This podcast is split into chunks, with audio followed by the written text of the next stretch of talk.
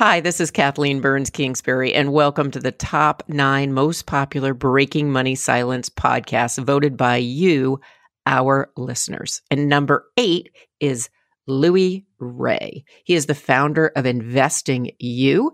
And during this show, we talk about positive psychology and generational differences. And we really try to answer the question are millennials smarter than their parents? So take a listen you can live your life retired.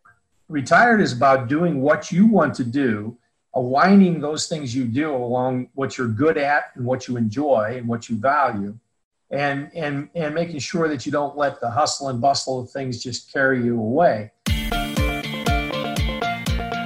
Does talking about your money make you cringe? Are you tired of fighting about finances? Do you want to stop sabotaging your financial happiness? Then you are in the right place. Welcome to Breaking Money Silence, a podcast series aimed at helping all of us talk more openly about money. Your host, Kathleen Burns Kingsbury, is a wealth psychology expert who is doing what she does best speaking about taboo topics. International speaker, author, and founder of KBK Wealth Connection, Kathleen understands money and our relationship with it. Over the past decade, she has empowered thousands of people to break money silence at home and at work. Now, here is Kathleen. I am really thrilled to have Louis Wray from Investing You joining the Breaking Money Silence podcast today. Uh, welcome, Louis. Thank you, Kathleen. Thanks for asking me to be a guest today. Yeah, I'm really interested in what you are studying and what are you offering in the financial space and just want the listeners to know a little bit about who you are to give us some context to our conversation. So, can you tell me just a little bit about your background and also just a, at a high level about investing you? Sure. I spent uh, most of my time as a, um, a financial planner and fin- wealth manager, wealth advisor for many years. I was a um, later uh, corporate executive, a, a, partner with a large uh, investment firm in the United States and uh, retired from that position, left and to start a uh, program that uh, really focuses in on the connection between money and um, and life satisfaction. And a lot of my education and uh, further endeavors from that point forward have been tied to that area. Yeah, and so the the idea of in the work that you've done in positive psychology and connecting money to values really fits with what uh, we talk about here on Breaking Money Silence. So that's what I really wanted to delve into today because you know previously we haven't talked much about positive psychology, what that is, and how that intersects with our relationship with money. So can you tell me a little bit about what positive psychology is and how it can be used to improve somebody's relationship with money? Yeah, I think in its in its simplest form, if you were we were going to use a numerical scale, and we looked at psychology as a whole. In the past, psychology was solely focused on helping people get better, people that were not functioning well. So, if you look at it in a numerical scale, let's just call it normal psychological endeavors that we're familiar with focuses on the important job of moving someone from, let's say, a negative five as a baseline to a to a zero, which is a normally functioning baseline. Positive psychology, which has um, probably came came out uh, mostly in the late 90s and has really grown significantly since then, looks at and focuses on how would we move someone who's already normally functioning psychologically from a zero set point, let's say, to a plus five. And what can we do? What do we know is out there? What's been studied? What's been proven? And that's where it spends most of its time. And so I know you've applied the positive psychology tenets to money, money psychology, investing. And so tell me a little bit about how you made that leap from, you know, this field of positive psychology to applying it to money.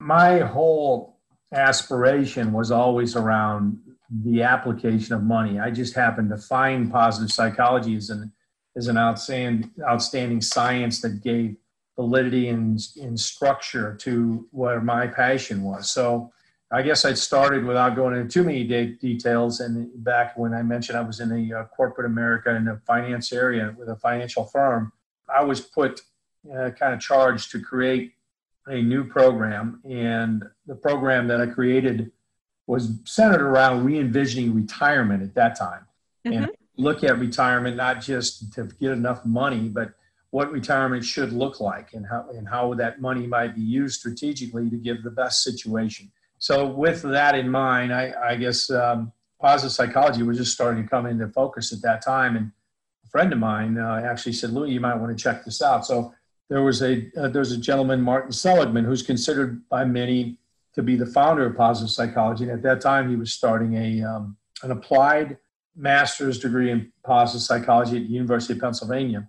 So I and the applied was the key word, as it turned out. What and he wanted people to apply positive psychology to several different disciplines. And so I applied under the discipline of finance and um, they were very interested in that because there was a lot of connection between the study of positive psychology and the role that money plays in creating the good life. And so I was fortunate to be accepted in the very first class, very first master's program ever in positive psychology. There's some interesting people in there, which we'll save for another story, but uh, another time. But but it was very it turned out to be a perfect fit and really started to um, help my mind to expand into how positive psychology and finance is just meant for each other yes yeah that that uh, money and emotions connection.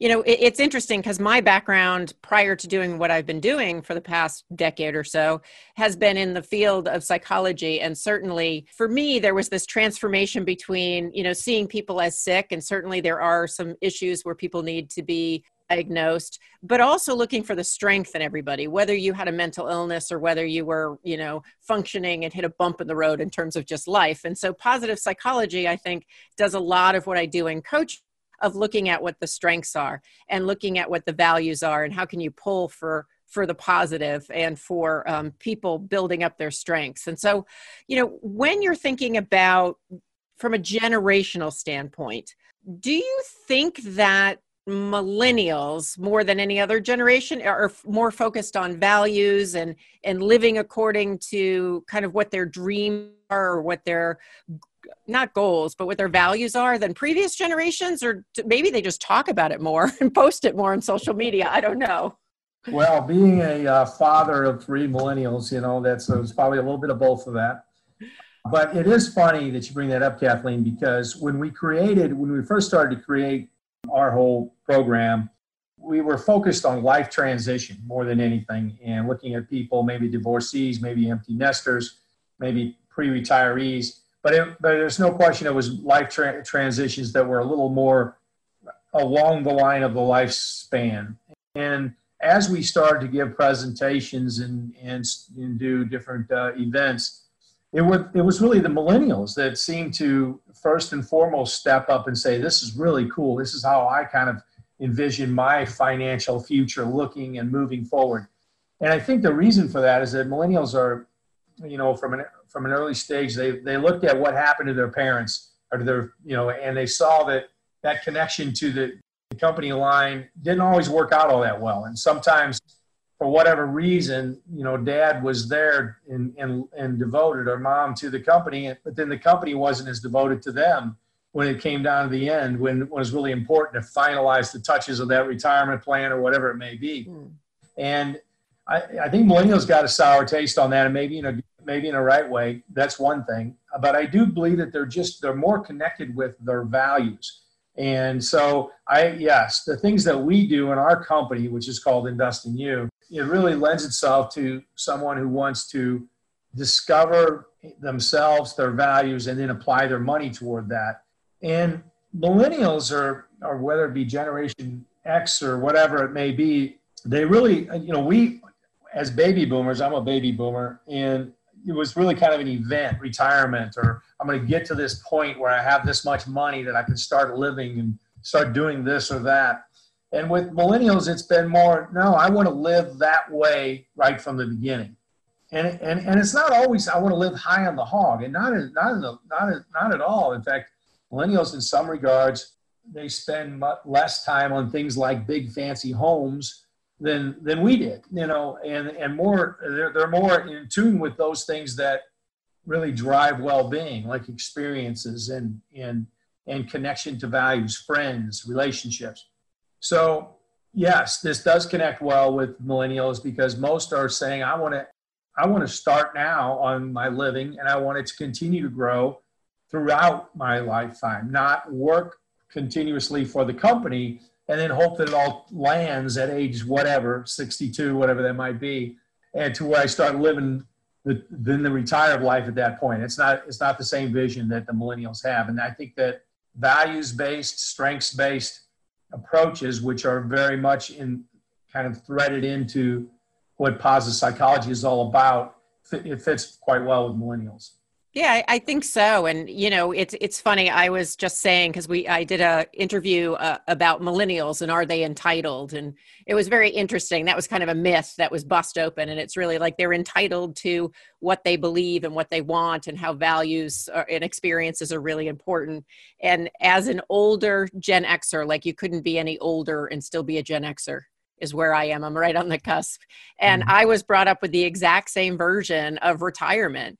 And so um, now that I'm at this place in my life, my husband and I joke because we're still, you know, far off from the traditional retirement, but we're practicing retirement and living it, you know, day in. And and it really, I think the millennials are onto something. Quite frankly, uh, it, yeah. it makes you feel much happier. You know where your money's going towards what's important to you, and and I know you do a lot of work um, in that area of, of helping people kind of put those two things together.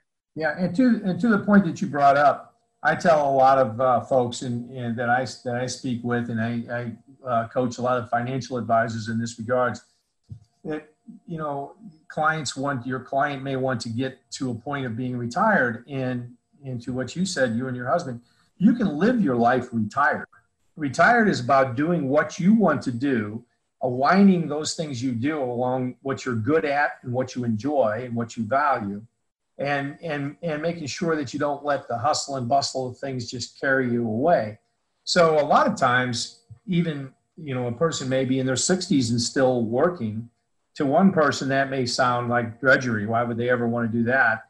And to another person it might be a, a part of a perfect life design. So i think that retirement it, ha- it has to be categorized by what it means to each person yeah, and, and and so I do a lot of work around the human side of finance, which is similar to what you're doing, and really being able to individualize. If you're a financial advisor, being able to individualize those conversations. And I know often what ends up happening is time, and it seems like the tool Investing You really helps advisors with the time. For people who are listening in that aren't advisors, I do also think it's very helpful because it's going to allow you to connect very quickly with what your values are and what's important to you. Now let's take a short break. I am so excited to tell you about my new online course, Negotiating Your Fees with Confidence. If you are someone who avoids talking about money with your clients at all costs, this online course is for you. You will learn the skills to master your negotiation mindset so you can clearly and confidently communicate your fees to your prospects, your clients, and your colleagues. You will walk away with five steps to become a better negotiator. And at the completion of this online course, you'll have an opportunity to do a one on one coaching session with me. So I hope you sign up for negotiating your fees with confidence. Simply go to breakingmoneysilence.com backslash negotiating and sign up today. Let's get back to the episode. And so I want to talk a little bit later about how we can use this tool to break money silence and facilitate the conversations, uh, Louis. But I, I, think it's a good point to talk a little bit about the tool. I had an opportunity to go through and take the tool, and I got to tell you, it was very easy to do. It was pretty quick, and it really validated you know what i thought was important. No i don't have my report in front of me um, so don't quiz me or anything um, but tell me a little bit or tell the audience a little bit about you know the tool and how it's used by a consumer um, through you know an advisor's office.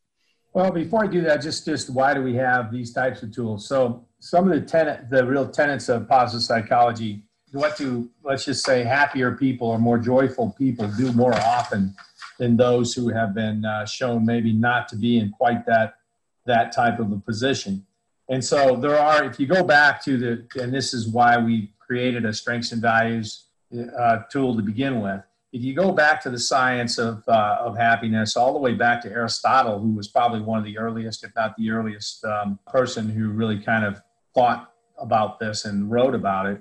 Aristotle, William James, another one, Carl Rogers, and you know self-actualization, and and and all the way to today's uh, present scholars. There's there are really there are four things that that continuously the research all the way through came up with that survived every single situation that happier people do more often in their lives, and, and one of them is they have they have healthy social relationships.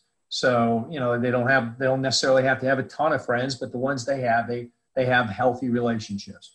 They have connections to something larger than self. In fact, this is one of the very biggest.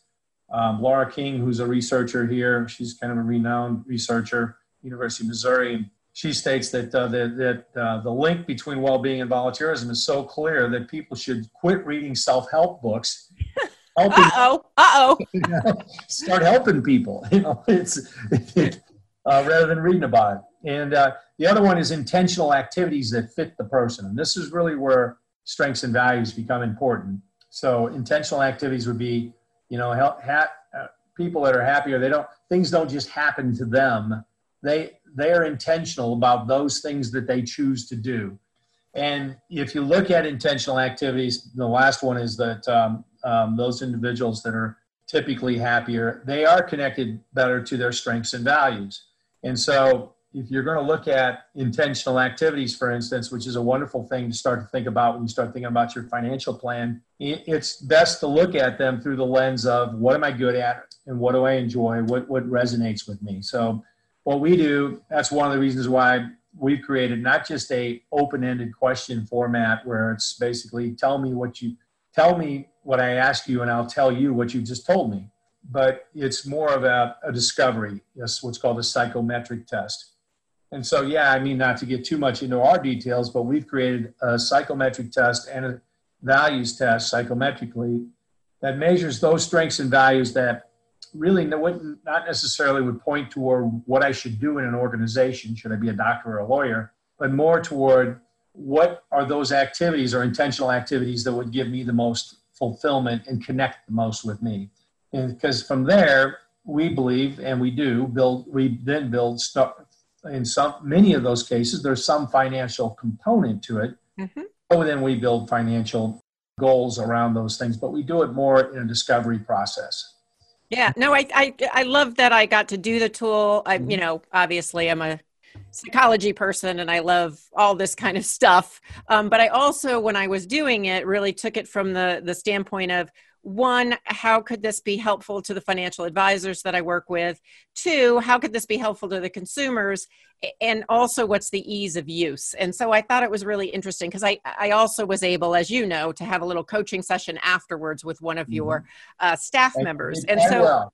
yeah, and, and so, you know, I really enjoyed that process and I encourage people to seek this out if, if it's something that they're interested in. But most importantly, like, how do you think identifying your strengths and values and being intentional uh, around your activities can help you in, like can you use that to engage in a meaningful financial conversation? You know is there a way in which either the tool can help with that or just the the act of figuring out what's important to me can help with that?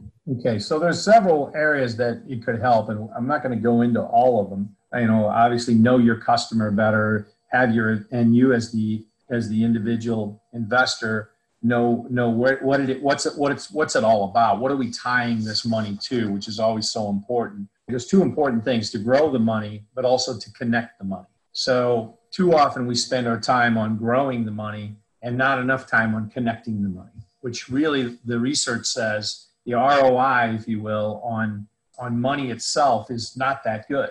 The ROI on connecting money properly is outstanding. So I'm not one to profess to say that money doesn't buy happiness. You know, I'll take the money if you're going to give it to me.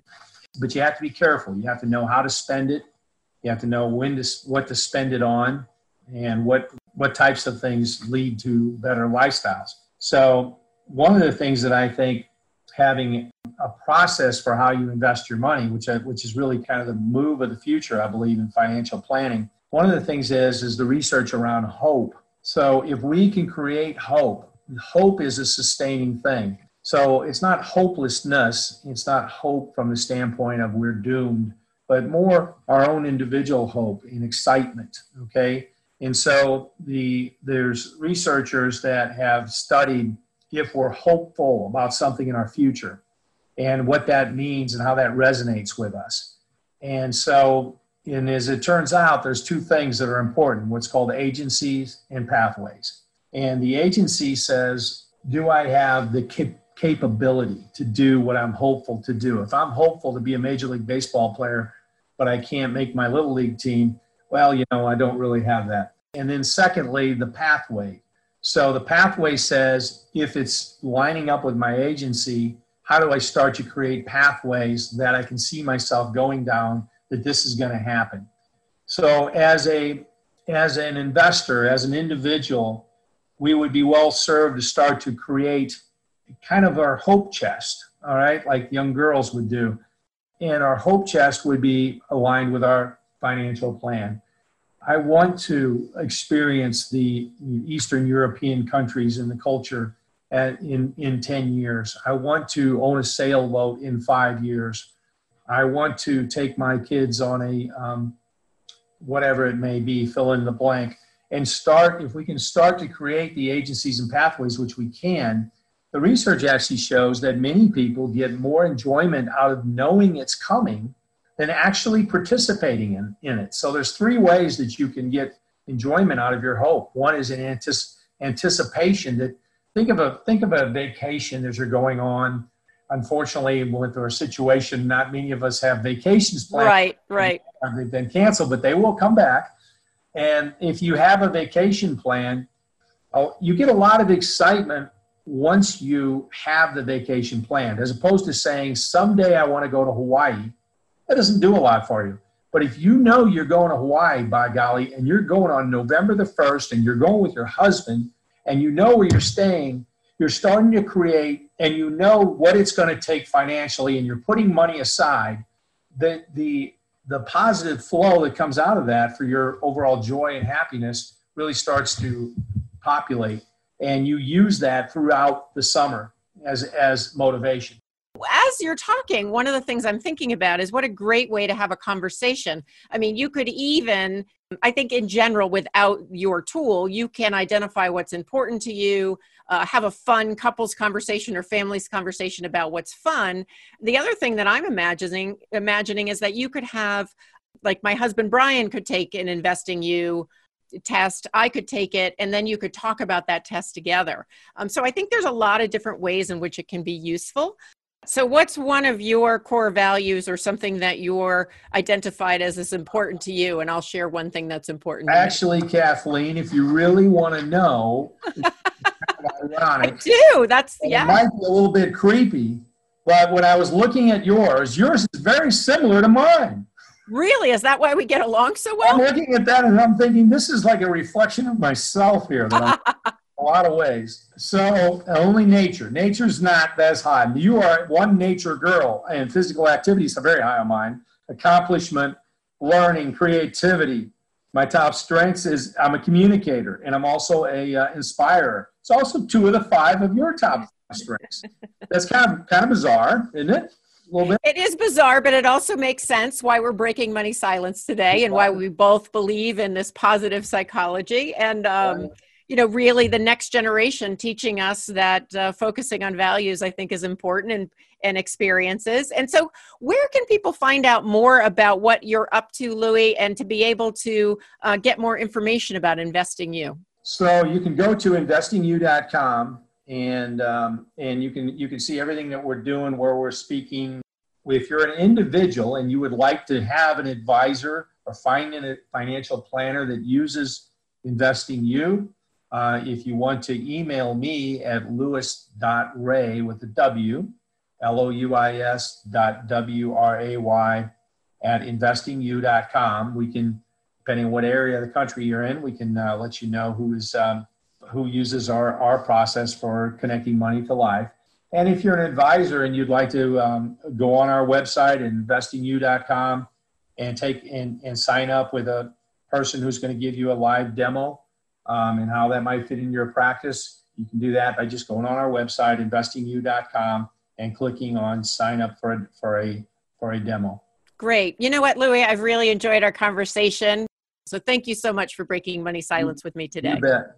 It was my, my pleasure. Thank you very much. Thanks. Thank you for listening to Breaking Money Silence, hosted by Kathleen Burns Kingsbury, a wealth psychology expert, author, and founder of KBK Wealth Connection. If you like what you heard today, be sure to subscribe on iTunes or your favorite podcast app and leave a review. Also, share this episode with your friends and family. It is a great way to get the conversation started. For more money talk tips and information, or to hire Kathleen to speak at your next event, go to www.breakingmoneysilence.com.